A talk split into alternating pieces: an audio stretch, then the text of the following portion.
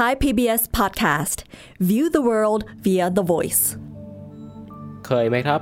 ในตอนเด็กที่เราอาจจะได้ยินกันมาว่า วิทยาศาสตร์มีคำตอบนะครับ เด็กที่เรียนในสายวิทยาศาสตร์เนี่ย ก็ฟังดูเท่นะครับ ฟังดูมีความน่าเชื่อถือ ฟังดูเป็นคนที่มีเหตุผลนะครับ แต่ว่าจริง ๆ แล้ววิทยาศาสตร์ที่เรารู้จักกันเนี่ยมันคือวิทยาศาสตร์ของเหตุผลจริง ๆ หรือเปล่า หรือว่าเราเป็นเพียงแค่คนคนหนึ่งที่กำลังเชื่อในวิทยาศาสตร์อยู่ โดยที่ไม่เคยตั้งคำถามกับมันเลย ตอนนี้เราจะมากระตุกจิตกระชากใจ ถึงความจริงต่อคำว่าวิทยาศาสตร์กันครับ Star Stuff เรื่องเล่าจากดวงดาว The Space TH สวัสดีครับ ผมเต้นนัทนนท์ดวงสูงเนินครับ สวัสดีครับ ผมปรับเชยพัฒน์อาชีวระงับโรคครับ เดือนนี้ก็เป็นเดือนแห่งวิทยาศาสตร์นะครับ เดือนสิงหาคม ซึ่งก็มีกิจกรรมต่างๆ เกิดขึ้นเยอะแยะเลยนะครับ โดยเฉพาะในส่วนของกรุงเทพมหานครเนาะที่มีการเปลี่ยนกรุงเทพให้เป็นห้องเรียนวิทยาศาสตร์นะครับ ตามโครงการครับบางกอกวิทยาครับ ซึ่งเติ้ลและปั๊บเองเนี่ยก็ได้มีโอกาสนะฮะในการที่จะจัดตัวอีเวนต์นะฮะจัดงานงานหนึ่งนะครับ ที่ชื่อว่าอะไรครับปั๊บไสยศาสตร์ในครับ ขึ้นไสยศาสตร์ในเดือนวิทยาศาสตร์กรุงเทพครับก็ก็ฟังดูเหมือนเป็นเรื่องกวนๆเนาะอยากจะแบบก่อกวนคือชาวบ้านเขาจัดงานวิทยาศาสตร์กันเนาะอพวชอะไรก็แบบโอ้โหไปทำรถโชว์ทำจัดกิจกรรมต่างๆทำเสวนาทำนู่นทำนี่ แต่ว่าเราเลือกที่จะจัดงานที่พูดชื่อมาตรงๆเลยก็คือเป็นงานไสยศาสตร์ในเดือนวิทยาศาสตร์ครับ ก็จริง ๆ มันมันมีเหตุผลอะไรที่น่าตื่นเต้นมากกว่าการที่แค่เราอยากจะไปก่อกวนกวนก่อกโอวเคนเขาเนาะเออ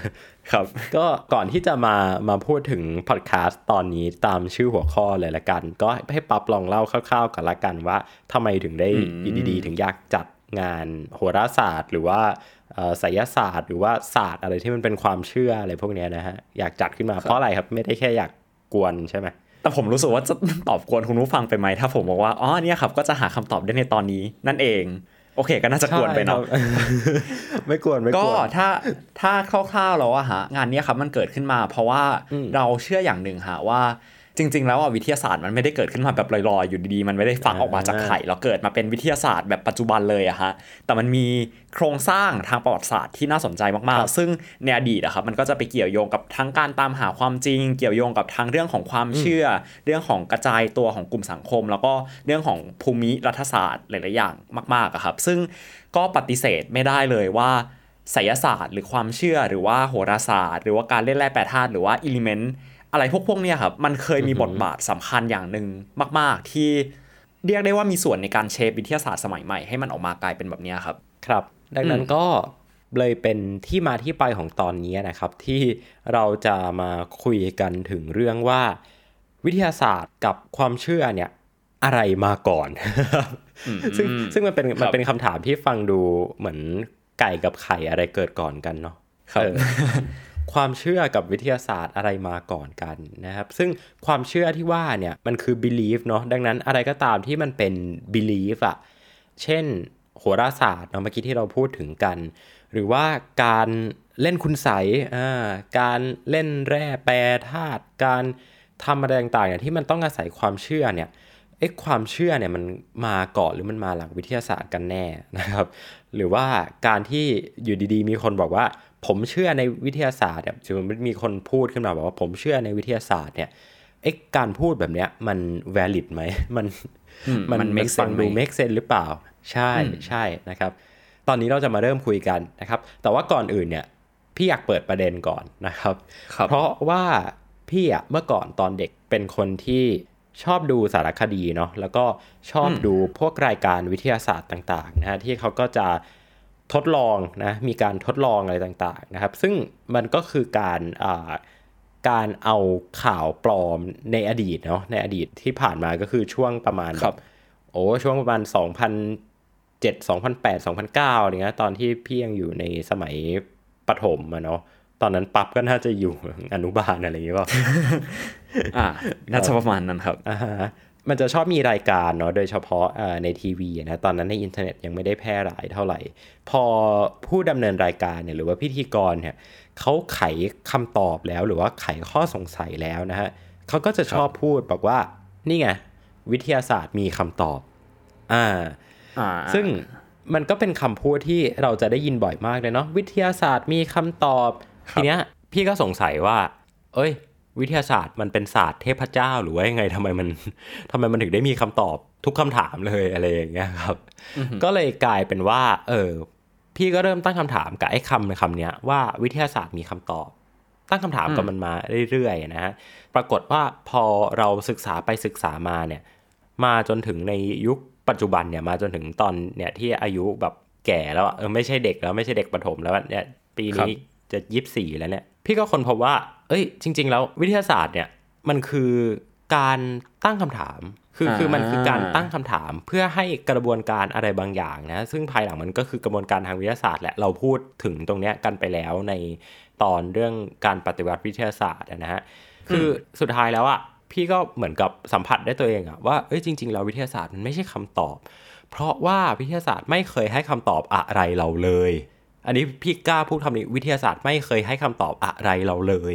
มนุษย์ต่างหากที่เป็นคนไปสรรหาคำตอบมา แล้วเราก็แค่เอาคำตอบเหล่านั้นอะมายัน โดยที่บอกว่าที่มาที่ไปของคำตอบอันเนี้ยมันมาจากกระบวนการที่เราเรียกมันว่ากระบวนการทางวิทยาศาสตร์ อืม ซึ่งเราจะพักประเด็นนี้เอาไว้ตรงนี้ก่อนนะครับ ทีนี้พี่อยากพาย้อนกลับไปอีกเรื่องหนึ่งนะฮะในช่วงตอนเด็กนะในช่วงวัยวัยเดียวๆกันแหละ กับที่พี่ไปเจอไอ้คำว่าวิทยาศาสตร์มีคำตอบเนี่ยนะฮะตอนนั้นก็เป็นช่วงที่มีภาพยนตร์เรื่องหนึ่งออกมานะชื่อว่า The Day After Tomorrow นะครับ The Day After Tomorrow เนี่ยก็จะเป็นภาพยนตร์ที่เกี่ยวกับวันโลกแตก วันลางโลก อืมก็คือแบบมีน้ำแข็งมาปกคลุมทั่วโลกเนาะใช่ครับแล้วก็แบบคนต้องหนีตายถูกต้องคือคนที่เขียนเรื่องเนี้ยหรือคนที่เขียนบทเนี่ย เขากวนมากปั๊บคือคือพอพอบอกว่าโอเควันโลกแตกอย่างเงี้ยอ่าเราก็นึกภาพจะต้องไปหลบที่ไหนดี จะต้องไปเอาชีวิตรอดที่ไหนดีเนาะบางคนก็จะเขียนเนื้อเรื่องไปว่าเฮ้ยมาแนวแบบซอมบี้บุกอะต้องไปเอาชีวิตรอดในแบบในเมืองที่แบบเต็มไปด้วยซอมบี้อะไรอย่างเงี้ยเนาะต้องไปปูซานใช่ต้องไปปูซานหรือว่าบางคนบางคนก็จะบอกว่าเอ้ยเนี่ยถ้าโลกแตกแล้วก็ต้องหนีไปอยู่บนดวงจันทร์หนีไปอยู่บนดาวอังคาร อันนี้ก็จะเป็นแนวแนวอวกาศไปหรือโอ้โห extreme มากย้ายไปอยู่โลกอื่นเหมือน Interstellar อะไรเงี้ยแต่ว่าเรื่องเนี้ย The Day After Tomorrow อะคนเขียนบทอะเขากวนมากเขาจงใจกวนมาก ให้ไอ้กลุ่มผู้รอดชีวิตเนี่ย จากวันโลกแตกเนี่ย มันดันไปอยู่ในห้องสมุด ดันไปอยู่ในหอสมุดเออซึ่งพอไปอยู่ในหอสมุดเนี่ย รอบตัวเนี่ยแน่นอนว่าก็เต็มไปด้วยหนังสือ เออ เออ เต็มไปด้วยหนังสือ เต็มไปด้วยแบบโอ้โห ความรู้มากมายเลย ซึ่งมันตลกมากเลยเนาะเพราะว่าในในเนื้อเรื่องอะนะฮะมันก็จะมีบทสนทนาบทหนึ่งที่มีตัวละครตัวละครหนึ่งอะนะฮะเอาหนังสือเนี่ยไปเผาเนาะว่า เออ เนี่ยเรากำลังจะหนาวตายแล้วเราต้องเอาหนังสือไปเผาเรื่อยๆให้แบบมันยังมีไฟอยู่ แล้วผมชอบมากเลยฮะที่เขาบอก มานั่งเถียงกันว่าเออเผาหนังสือเล่มไหนก่อนดี แล้วบอกว่าอ๋อหนังสือเรื่องภาษีเนี่ยก็เผาเผาทิ้งไปเลย แล้วก็มีคนบอกว่าเออมีหนังสือนิเช่ด้วยอะไรเงี้ยครับ แล้วเขาบอกว่าเออเผาทิ้งไปเลยแบบเขาก็แบบไม่ค่อยมีสาระสำคัญเท่าไหร่คือแบบผมก็รู้สึกว่าแบบมันเป็นอะไรที่ตลกมาก แต่ว่าเหมือนกวนเหมือนพี่เติ้ลจะมีแบบช็อตหนึ่งของการเผาหนังสือประหารที่พี่เติ้ลชอบเป็นพิเศษ ใช่ครับก็คือมีมีคุณลุงคนหนึ่งอะเนาะกอดหนังสือเล่มหนึ่งเอาไว้นะครับ ซึ่ง ภายหลังก็ทราบนะครับว่าหนังสือเล่มนั้นเนี่ยก็คือไบเบิลนั่นเองนะครับรบทีนี้เนี่ยพอคุณลุงคนนั้นเนี่ยกอดไบเบิลเอาไว้เนี่ยไม่ยอมให้คนอื่นเอาไปเผาเนี่ยก็โดนแซะเลยนะครับโดนโดนตกเป็นเป้าหมายเลย บอกว่า เอ้ยเนี่ยเนี่ยวันโลกแตกแล้วไบเบิลไม่ช่วยอะไรคุณแล้วอะไรเงี้ยเอาไปเผาพระเจ้าจะมาช่วยคุณหรอประมาณนี้เนาะใช่อ่า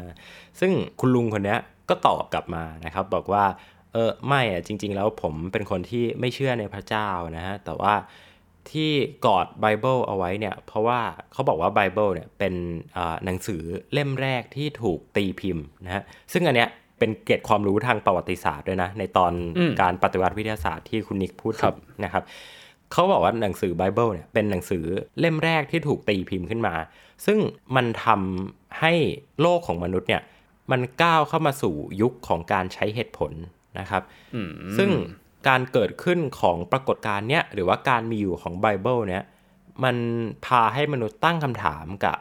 สภาวะที่โลกเนี่ยมันเป็นอยู่นะตั้งคำถามกับสิ่งต่างๆ ตั้งคำถามกับความเชื่อต่างๆ ดังนั้นเนี่ย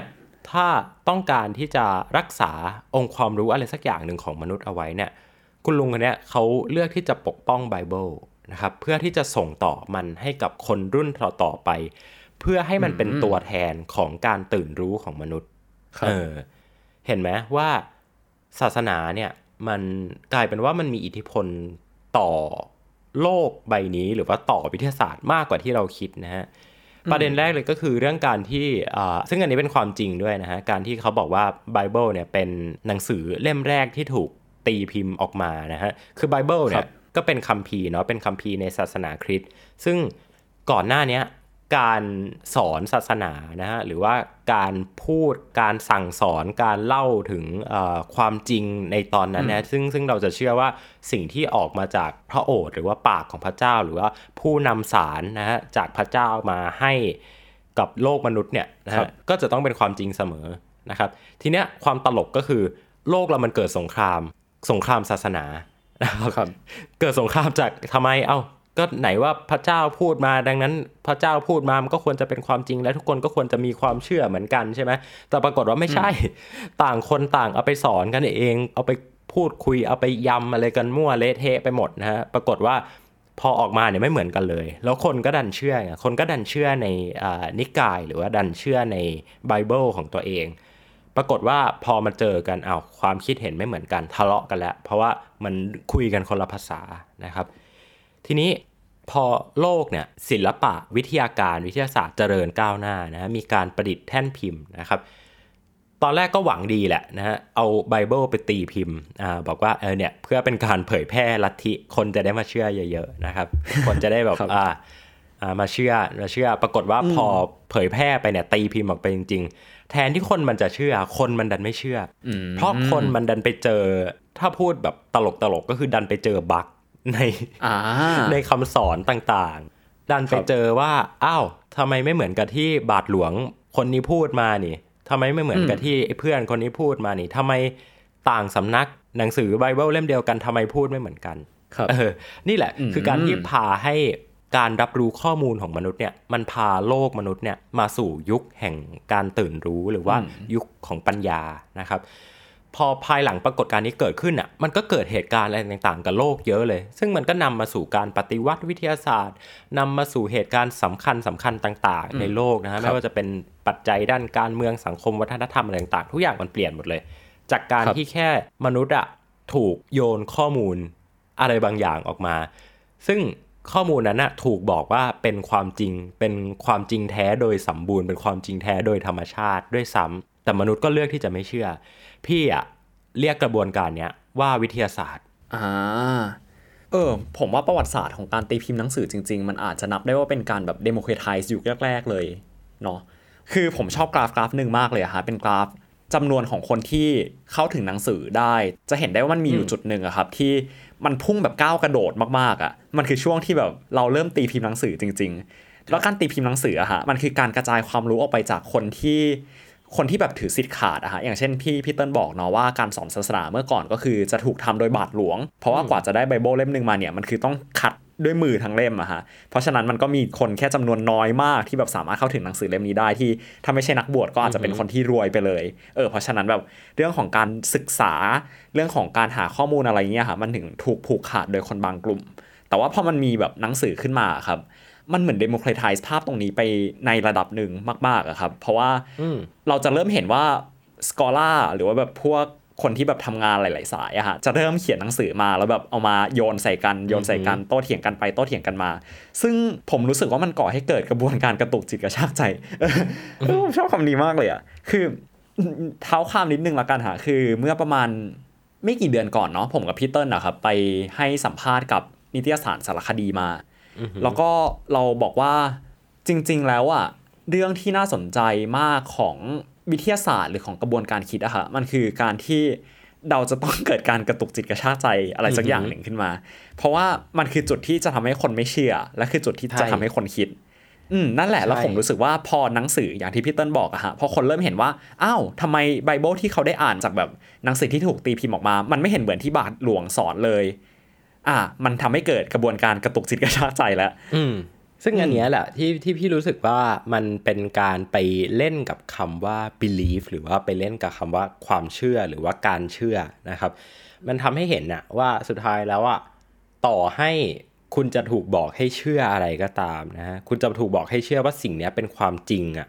แต่ถ้าคุณเห็นอะไรในบางอย่างที่อยู่ในสิ่งนั้นอะแล้วคุณรู้สึกว่ามันไม่ make sense มันไม่เข้าท่าเลยไอ้วิธีการคิดแบบเนี้ยไอ้การเชื่อแบบเนี้ย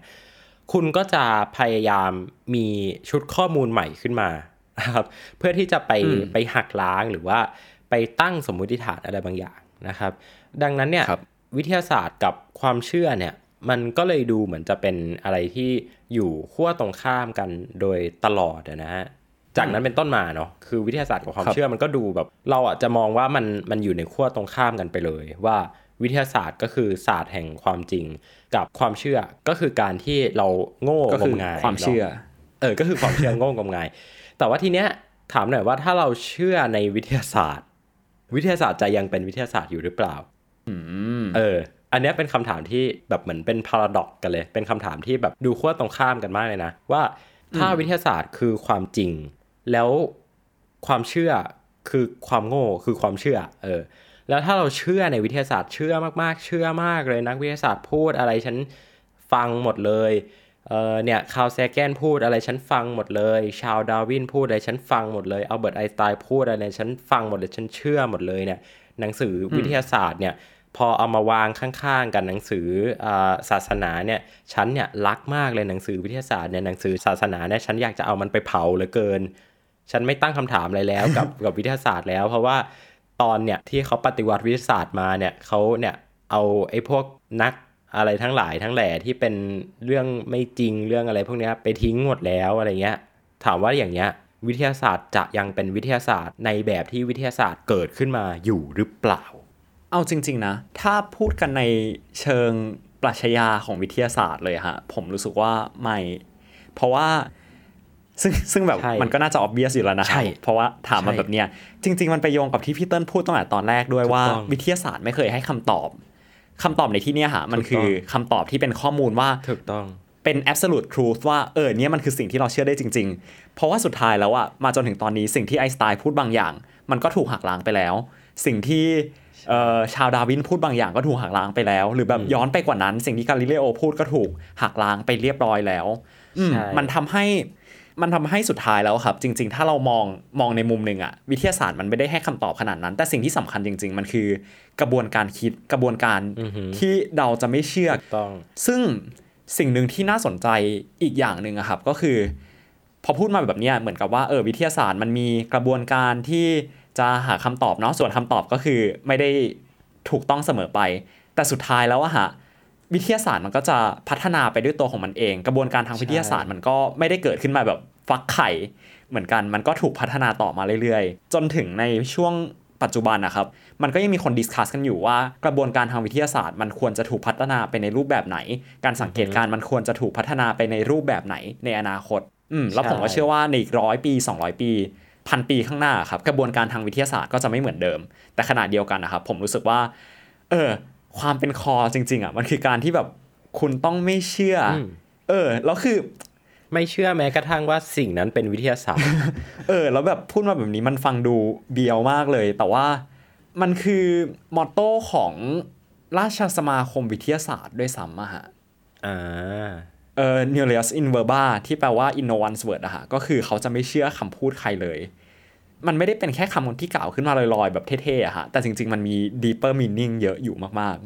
ซึ่งพี่จะบอกว่าจริง ๆ แล้วอะไอ้การที่เรามองว่าวิทยาศาสตร์อยู่ตรงข้ามกับความเชื่ออ่าแล้วเราดันไม่ระวัง เราดันเอาความเชื่อมาจับกับวิทยาศาสตร์เนี่ยมันจะทำให้เมื่อใดก็ตามที่เราเอาความเชื่อมาจับใส่วิทยาศาสตร์อะวิทยาศาสตร์นั้นจะกลายเป็นซูโดไซแอนหรือวิทยาศาสตร์ปลอมโดยทันทีๆอืมนึกออกปะ ถ้าเราเชื่อโดยที่โดยที่บอกว่า เออก็เนี่ยนักวิทยาศาสตร์เขาพูดมาเนี่ยมีผลวิจัยทางวิทยาศาสตร์ครับนึกนึกภาพแบบว่าโฆษณาเออโฆษณาแบบสินค้าสุขภาพที่มันแบบซูโดไซแอนหรือว่าเป็นวิทยาศาสตร์ปลอมหน่อยๆเนี่ยมันก็จะชอบบอกว่า มีผลวิจัยทางวิทยาศาสตร์รองรับเนาะหรือว่ามีการเอาคำศัพท์วิทยาศาสตร์มา เช่น โอ้ น้ำมีโมเลกุลที่สวยงามมากเลย อะไรอย่างเงี้ย อันเนี้ยคือเป็นการเอาอิเลเมนต์ของวิทยาศาสตร์อะมาใช้เพื่อให้เรารู้สึกว่าเราเชื่อ พอเราเชื่อแล้วว่า เราจะไม่ได้อยากตั้งคำถามไปกับมันแล้ว ทีเนี้ยอ๋อพี่นึกถึงอันหนึ่งตลกมากเลย ก็คือโฆษณานะฮะมีโฆษณาของอบริษัทที่เป็นบริษัททำอาหารฟาสต์ฟู้ดเจ้าหนึ่งนะครับ ไม่พูดชื่อละกัน เขาทำโฆษณานะฮะบริษัทอาหารฟาสต์ฟู้ดเจ้าเนี้ยเขาขายแฮมเบอร์เกอร์นะครับ แทนที่เขาจะเอารูปแฮมเบอร์เกอร์สวยๆ งามๆเนี่ยมาโชว์นะเขาดันเอารูปเบอร์เกอร์ของเขาเนี่ยที่ขึ้นราเนี่ยเอามาโชว์ เพื่อที่จะบอกว่าเบอร์เกอร์ของเขาเนี่ยที่มันขึ้นราได้ก็เพราะว่าเขาไม่ใส่สารกันบูดพี่รู้สึกว่ามันมันมี element ของความเป็นวิทยาศาสตร์อยู่เหมือนกันนะ เพราะว่าถ้าเราใช้ซูโดไซแอนนะเราก็จะรู้สึกว่า เอ้ยวิทยาศาสตร์เป็นของสวยงาม วิทยาศาสตร์เป็นของที่เอ้ยมันจะต้องแบบสุดยอดไปเลย มันจะต้องถูกต้องเสมอ แต่ถ้าเรามองวิทยาศาสตร์ว่ามันวิทยาศาสตร์เนี่ยบางทีมันมันก็มีสิ่งที่เราไม่ได้อยากจะเห็น ไม่ได้อยากจะรู้ ไม่ได้อยากจะให้มันเป็นอยู่อะมันก็เป็นการตอกย้ำความจริงดีอะความจริงที่มันจะเป็นอย่างนั้นแม้ว่าคุณจะชอบหรือไม่ชอบมันก็ตามนะฮะ นี่แหละคือประเด็นหลักที่เราอยากจะเอามาพูดกันในในวันนี้ หรือว่าอยากที่จะเอามาเป็นประเด็นที่อยากที่จะชวนคุณผู้ฟังพูดคุยกันนะครับ ก็คือสุดท้ายแล้วว่าวิทยาศาสตร์ไม่ปฏิเสธนะว่ามนุษย์มีความเชื่อครับ เห็นปะมันจะยิ่งแบบพาราด็อกซ์ย้อนกลับไปย้อนกลับกันมา เมื่อกี้เราบอกว่าความเชื่อเป็นสิ่งที่ไม่ดีอย่าไปเชื่อมาก อย่าไปเชื่อมาก แต่สุดท้ายวิทยาศาสตร์ก็จะตอบคุณอยู่ดีว่า เฮ้ย แต่ว่าความเชื่อ มันก็มีอยู่นะ คุณไม่สามารถไปห้ามมนุษย์ไม่ให้ไม่เชื่อได้ หรือให้เชื่ออะไรบางบางอย่างได้นะครับดังนั้นสุดท้ายแล้วอะวิทยาศาสตร์กับความเชื่อ ตอนแรกที่มันดูเหมือนกับเป็นเรื่องคนละเรื่องกันเลยอะมันเลยกลายเป็นเรื่องเดียวกันซะงั้น กลายเป็นคนละเรื่องเดียวกัน โอเค เออ มันดูแบบมันดูยิงเข้าประตูตัวเองมากเลยอะ ว่า เฮ้ย สุดท้ายแล้วมนุษย์มันซับซ้อนมากเลยใช่มันมันหาคำตอบได้ยากมากเลยนะครับ ซึ่งไอ้ประเด็นเนี้ย พี่เคยเขียนบทความบทความหนึ่งเนาะที่ชื่อว่าศัตรูของเราคือความโง่เขลานะครับ คืออย่างนี้โดยส่วนตัวแล้วว่าพี่จะมองว่ามนุษย์อะศัตรูสุดท้ายที่เราต้องทำลายจริง ๆ แล้วเราก็ดูเหมือนจะไม่มีวันที่จะสามารถที่จะทำลายมันได้ในอนาคตอันใกล้ หรือแม้กระทั่งในอนาคตอันไกลเลยเนี่ย ก็คือความโง่เขลาความไม่รู้อ่า มนุษย์เนี่ยจะมีความไม่รู้อยู่กับเราตลอดนะฮะ มันก็ดันไปใกล้เคียงกันโดยบังเอิญเนาะ ซึ่งจริง ๆ จะบอกว่าใกล้เคียงกันโดยบังเอิญไม่ได้ คือพี่พี่อ่านหนังสือของคนคนนี้มาเยอะมาก พี่ก็คงซึมซับจากเขามานี่แหละนะครับ ซึ่งอย่าลืมนะว่าอย่าเชื่อนะ อย่าเชื่อ อย่าเชื่อแม้ว่าคนคนนี้เขาจะพูดหรือว่าอย่าเชื่อว่าพี่จะพูดนะนะฮะซึ่งคนคนนี้ทุกคนรู้อยู่แล้วล่ะ พี่จะพูดถึงเขาเซเกนครับ คือไอแนวคิดเนี้ยมันมาจากอ่ามันใกล้เคียงกับหนังสือที่ชื่อว่า The Demon Hunted World Science as a Candle in the Dark นะฮะแปลเป็นภาษาไทยก็จะประมาณว่า ภายในโลกที่ถูกหลอกหลอนไปด้วยปีศาจเนี่ยนะฮะวิทยาศาสตร์ก็คือ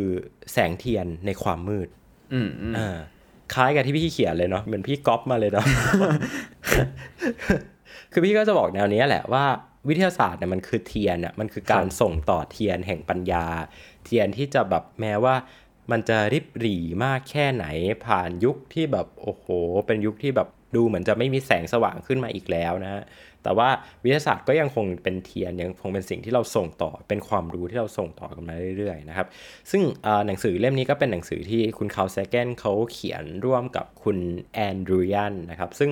คุณแอนดรูยันเนี่ยก็เป็นภรรยาคนสุดท้ายของคุณคาร์ลเซแกนนะก่อนที่เขาจะเสียชีวิต ซึ่งก็เป็นคนเดียวกับที่ช่วยให้คุณคาร์ลเซแกนเนี่ยสามารถที่จะทำสารคดีชุดคอสมอสเนี่ยออกมาได้ แล้วก็โด่งดังเป็นที่นิยมมากๆนะฮะแล้วก็เหมือนกับว่าเป็นการเปลี่ยนความคิดของคนในสมัยนั้นต่อวิทยาศาสตร์เลยนะคือ คือพี่รู้สึกว่าก่อนหน้านั้นน่ะนักวิทยาศาสตร์ทุกคนน่ะห รือว่านักวิทยาศาสตร์แม้กระทั่งคุณคาร์ลเซแกนเองเนี่ยเขาจะมีความแบบมีความเปรี้ยวในตัว ว่าเขาจะไป fight กับแบบศาสนาเออเขาจะไป fight กับพวกโลกแบนเขาจะไป fight กับโอ้ยพวกความเชื่อไอ้พวกหมอดูพวกหมอผีอะไรอย่างเงี้ยแต่ว่าสุดท้ายแล้วอะในหนังสือเล่มนี้นะมันมีความน่าสนใจมากตรงที่คุณคาร์ไซแกนเนี่ยเขาเขียนเอาไว้เลยนะเขาบอกว่า science is not only compatible with spirituality it is a profound source of spirituality นะครับ แปลเป็นภาษาไทยก็จะประมาณว่าวิทยาศาสตร์เนี่ยมันไม่ได้แค่มีทิศทางไปในทางเดียวกันกับความเชื่อเรื่องจิตวิญญาณนะ แต่ว่ามันแทบจะเป็นจุดกำเนิดจุดเริ่มต้นของการมีจิตวิญญาณเลยด้วยซ้ำอืมมันก็จะไปคล้ายๆ กับที่เราพูดเมื่อกี้นี้เนาะว่า เฮ้ย วิทยาศาสตร์กับความเชื่อ มันดูเหมือนจะเป็นเรื่องเดียวกัน แล้วมันก็ถูกแยกออกไปเป็นคนละเรื่องกัน แต่พอสุดท้ายคิดไปคิดมาให้เหตุผลไปให้เหตุผลมา มันดันกลับมาพุ่งชนเป็นเรื่องเดียวกัน เออ ซึ่งความสัมพันธ์เหล่านี้นะฮะ มันคือสิ่งที่ในตอนนี้นะฮะ ในในช่วงเวลานี้เนี่ยที่เต้นกับปั๊บจะจัดอีเวนต์นี้ขึ้นมาเนี่ย เราพยายามจะพูดถึงเรื่องของอความเชื่อมโยงระหว่างดาราศาสตร์กับโหราศาสตร์ ความเชื่อมโยงระหว่าง natural philosophy นะครับปรัชญาธรรมชาติกับศาสนาครับ natural history กับความเชื่อเรื่องของธรรมชาติ ความเชื่อเรื่องของการสร้างโลกนะฮะหรือแม้กระทั่งอะไรที่มันเอ็กซ์ตรีมมาก ๆ อย่างศาสนานะฮะซึ่งเป็นสิ่งที่ต้นเชื่อว่าหลายคนจะไม่ค่อยอยากแตะเท่าไหร่อะเพราะว่าแตะแล้วมันจะเป็นปัญหา แตะแล้วแตะแล้วมันมีปัญหาแน่ ๆ นะฮะแต่ว่าคือเราอะ ไม่ได้บอกว่ามันดีหรือมันไม่ดีไงแต่เราพยายามที่จะอธิบายมัน โดยเอามันมาเชื่อมโยงกับองค์ความรู้ของโลกใบเนี้ยเพราะเราเชื่อว่าสุดท้ายแล้วมันไม่มีอะไรที่มัน stand alone อยู่ได้ โดยที่ปราศจากการมีอิทธิพลต่อกันและกันครับนะฮะอืมเออเพราะฉะนั้นแบบจริง ๆ แล้วมันก็คือการอยากให้มาย้อนมองเนาะว่าสุดท้ายแล้วอะฮะมันไม่ใช่เป็นเรื่องที่แยกออกจากกัน แต่ขณะเดียวกันอะ มันมีความเชื่อมโยงกันอย่างไม่น่าเชื่อ แต่มันไม่ใช่เชื่อมโยงกันในลักษณะที่ที่แบบมันเอามาจูนติดกันเลยอะแต่ผมรู้สึกว่ามันมันพุทธศาสนาเป็นวิทยาศาสเอตอร์อะไรอย่าผมงรู้สึกเงี้ยมันจะไม่ได้เชื่อมโยงกันในรูปแบบนั้นอะแต่มันมีความเชื่อมโยงกันในกันในเออเชิงเออประวัติศาสตร์ กันในเชิงการพยายามตามหาความจริง กันในเชิง การพยายามอธิบายเหตุผลทางธรรมชาติอะไรก็แล้ว แต่จนกระทั่งมันถูก develop มาเรื่อยๆ เป็นแนวคิดเป็นกระบวนการคิดต่างๆ หรือแม้แต่เรื่องความเชื่อครับจริง ๆ แล้ว ถึงเราพูดมาทางตอนแบบเนี้ยมันจะดูเหมือนความเชื่อเป็นตัวร้ายเลยเนาะแต่สุดท้ายแล้วอะเออถ้ามันก็มีประเด็นที่ซับซ้อนอย่าง เอ้ยจริง ๆ แล้วหรือความเชื่อมันเป็นสิ่งที่ drive สังคมมนุษย์อยู่ดี ใช่ใช่ก็ผมรู้สึกว่าสุดท้ายแล้วมันคือการกระตุกจิตกระชากใจระดับหนึ่งว่า เออ อยากให้ลองมาย้อนมองดูเรื่องสองเรื่องที่แบบเออใน common sense มันอาจจะดูไม่เหมือนกันเลยอะแต่ว่าถ้าเราพยายามแบบเอามาพิจารณากันแง่มุมที่มันลึกขึ้น เราอาจจะได้เห็น แง่มุมหรือประเด็นใหม่ ๆ ที่แบบมันน่าสนใจอย่างไม่น่าเชื่อกับเรื่องนี้ที่มันมีความซับซ้อนอย่างแยบยลด้วยใช่ครับ ซึ่งสุดท้ายแล้วนะ พี่ว่าถ้าเกิดคุณผู้ฟังฟังแล้วรู้สึกว่าเฮ้ยตอนนี้มันอะไรวะเนี่ยมันดู มันดูงงๆมันดูมีความพาราดอกซ์อะไรเงี้ยแต่ว่าสุดท้ายแล้วคีย์หนึ่งที่สำคัญมาก ๆ เลยอะที่อยากจะให้จำเอาไว้เลยก็คือ วิทยาศาสตร์ไม่เคยเป็นคำตอบ วิทยาศาสตร์ไม่เคยมีคำตอบอะไรเลย แล้วมีแต่คนที่เชื่อในวิทยาศาสตร์เท่านั้น ที่มองว่าวิทยาศาสตร์มีคำตอบ แล้วความเชื่อมันจะดีหรือมันจะไม่ดีหรือมันจะยังไงก็ตามอะเราไม่อาจไปตัดสินได้ คุณนั่นแหละที่ต้องรู้สึกกับมันเอง เพราะคุณเป็นมนุษย์ฮะเป็นไงความเชื่อดูกลายเป็นเรื่องแบบเป็นเรื่องไม่ร้ายกาจเลยอ่าสมมติว่าพี่พูดคำหนึ่งพี่บอกว่า พี่เป็นคนที่เชื่อในความรักมากอะไรอย่างเงี้ย คือมันฟังดูดีเนาะ พี่เป็นคนที่เชื่อในวิทยาศาสตร์มากอะฟังดูดีเนาะแต่ถ้าพี่บอกว่าพี่เป็นคนที่เชื่อในหมอดูเบอร์โทรเลขมงคล เปลี่ยนทะเบียนรถมากอะไรอย่างเงี้ยพรุ่งนี้พี่จะไปเปลี่ยนชื่อ เพราะว่าพี่ไปดูดวงมาแล้วแบบหมอดูเขาทักมาบอกว่า เออ ใช้ชื่อนี้อืมไม่ดีเลยควรจะไปเปลี่ยนชื่ออะไรอย่างเงี้ยครับพี่จะดูเป็นตัวตลกในสายตาของคนที่เชื่อว่าวิทยาศาสตร์เป็นคำตอบ อืมโหย คำว่าเชื่อเยอะมากเลยอะอืม ครับ ก็เป็นตอนที่กระตุกจิตกระชากใจเนาะครับก็ผมรู้สึกว่าจริง ๆ ตอนนี้มันเหมือนเป็นในเชิง concept เป็นหลักเนาะว่า เออ เราอยากให้ลองมาดูแง่มุมหนึ่งมุมมองหนึ่งที่มันอาจจะทำให้เราเห็นภาพของของวิทยาศาสตร์ของความเชื่อของ เออผมไม่รู้เหมือนกันว่าจะเรียกอะไรแต่ว่าเป็น blob แนวๆประมาณนั้นแหละค่ะให้มันอาจจะชัดเจนมากยิ่งขึ้นเนาะซึ่งสุดท้ายแล้วอะถ้าเรามีโอกาสในอนาคตเราก็อาจจะมาเล่าประเด็นที่เป็นในเชิงเนื้อหากันต่อ อย่างเช่นจริง ๆ แล้วเนี่ยโยฮันเนสเคปเลอร์หรือว่านิโคลัสโคเปอร์นิคัสเนี่ยอาชีพโดยตำแหน่งเขาเป็นนักโหราศาสตร์ ไม่ใช่นักดาราศาสตร์อืมทำไมมันถึงเป็นแบบนั้นครับหรือว่า ทำไมความเชื่อมันถึงเป็นสิ่งที่สำคัญต่อสังคมมนุษย์อย่างที่ผมพูดไปก่อนหน้านี้เนาะถ้าเรามีโอกาสไว้เดี๋ยวเรามาคุยกันต่อในประเด็นนี้กันนะครับ รู้สึกว่ามันน่าจะน่าจะได้เห็นภาพอะไรอีกเยอะมาก จริง ๆ แล้วเนี่ยเราอาจ 1 วันก่อนที่เราจะไปจัดงานศิลศาสตร์ของเรากันเลย ถ้ามีโอกาสเราอาจจะเอาเนื้อหาในงานศิลศาสตร์มาเล่ากันต่อครับ รู้สึกว่ามันน่าจะมีประเด็นอะไรที่น่าสนใจเยอะมากเหมือนกัน น้ำหวานเนี่ยเนาะน้ำหวานก็จะมาเล่าเรื่องของการตั้งวัดในสมัยโบราณของประเทศไทยนะว่า หลายคนก็จะแบบพอพูดถึงโอ้ยศาสนสถานกับดวงดาวอะไรเงี้ยหลายคนก็จะไปนึกถึงแบบโบสถ์นะในคริสตศาสนา นึกถึงมัสยิด หรือนึกถึงอะไรที่มันโบราณโบราณอย่าง Stonehenge หรือว่าพีระมิดอะไรเงี้ยฮะแต่ว่าจริง ๆ แล้วเนี่ยรู้หรือไม่ว่าวัดนะวัดไทยของเรานี่แหละนะครับ ก็มีการได้รับอิทธิพลจากดาราศาสตร์เหมือนกัน เอออืมครับ ก็เป็นหนึ่งในเซสชันที่แบบผมรอติดตามมากพรุ่งนี้ครับ จัดเองจัดเองตื่นเต้นเอง นี่แหละครับสำหรับตอนนี้ ไว้พบกันโอกาสหน้าครับสำหรับตอนนี้ผมขอลาคุณผู้ฟังทุกคนไปก่อน กับวิทยาศาสตร์และความเชื่อครับ ผมปั๊บเชียพัฒน์อาชีวระงับโรคครับ แล้วผมเต้นนัทนนท์ดวงสูงเนินครับ สวัสดีครับ สวัสดีครับ Star Stuff เรื่องเล่าจากดวงดาว The Space TH